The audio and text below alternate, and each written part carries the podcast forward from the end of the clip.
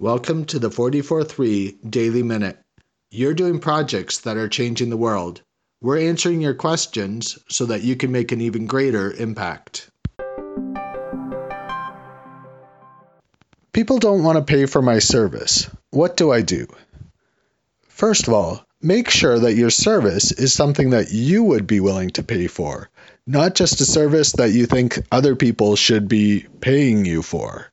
Secondly, confirm by talking to people that you're solving a problem that affects a market group of people and the specific group that you're targeting.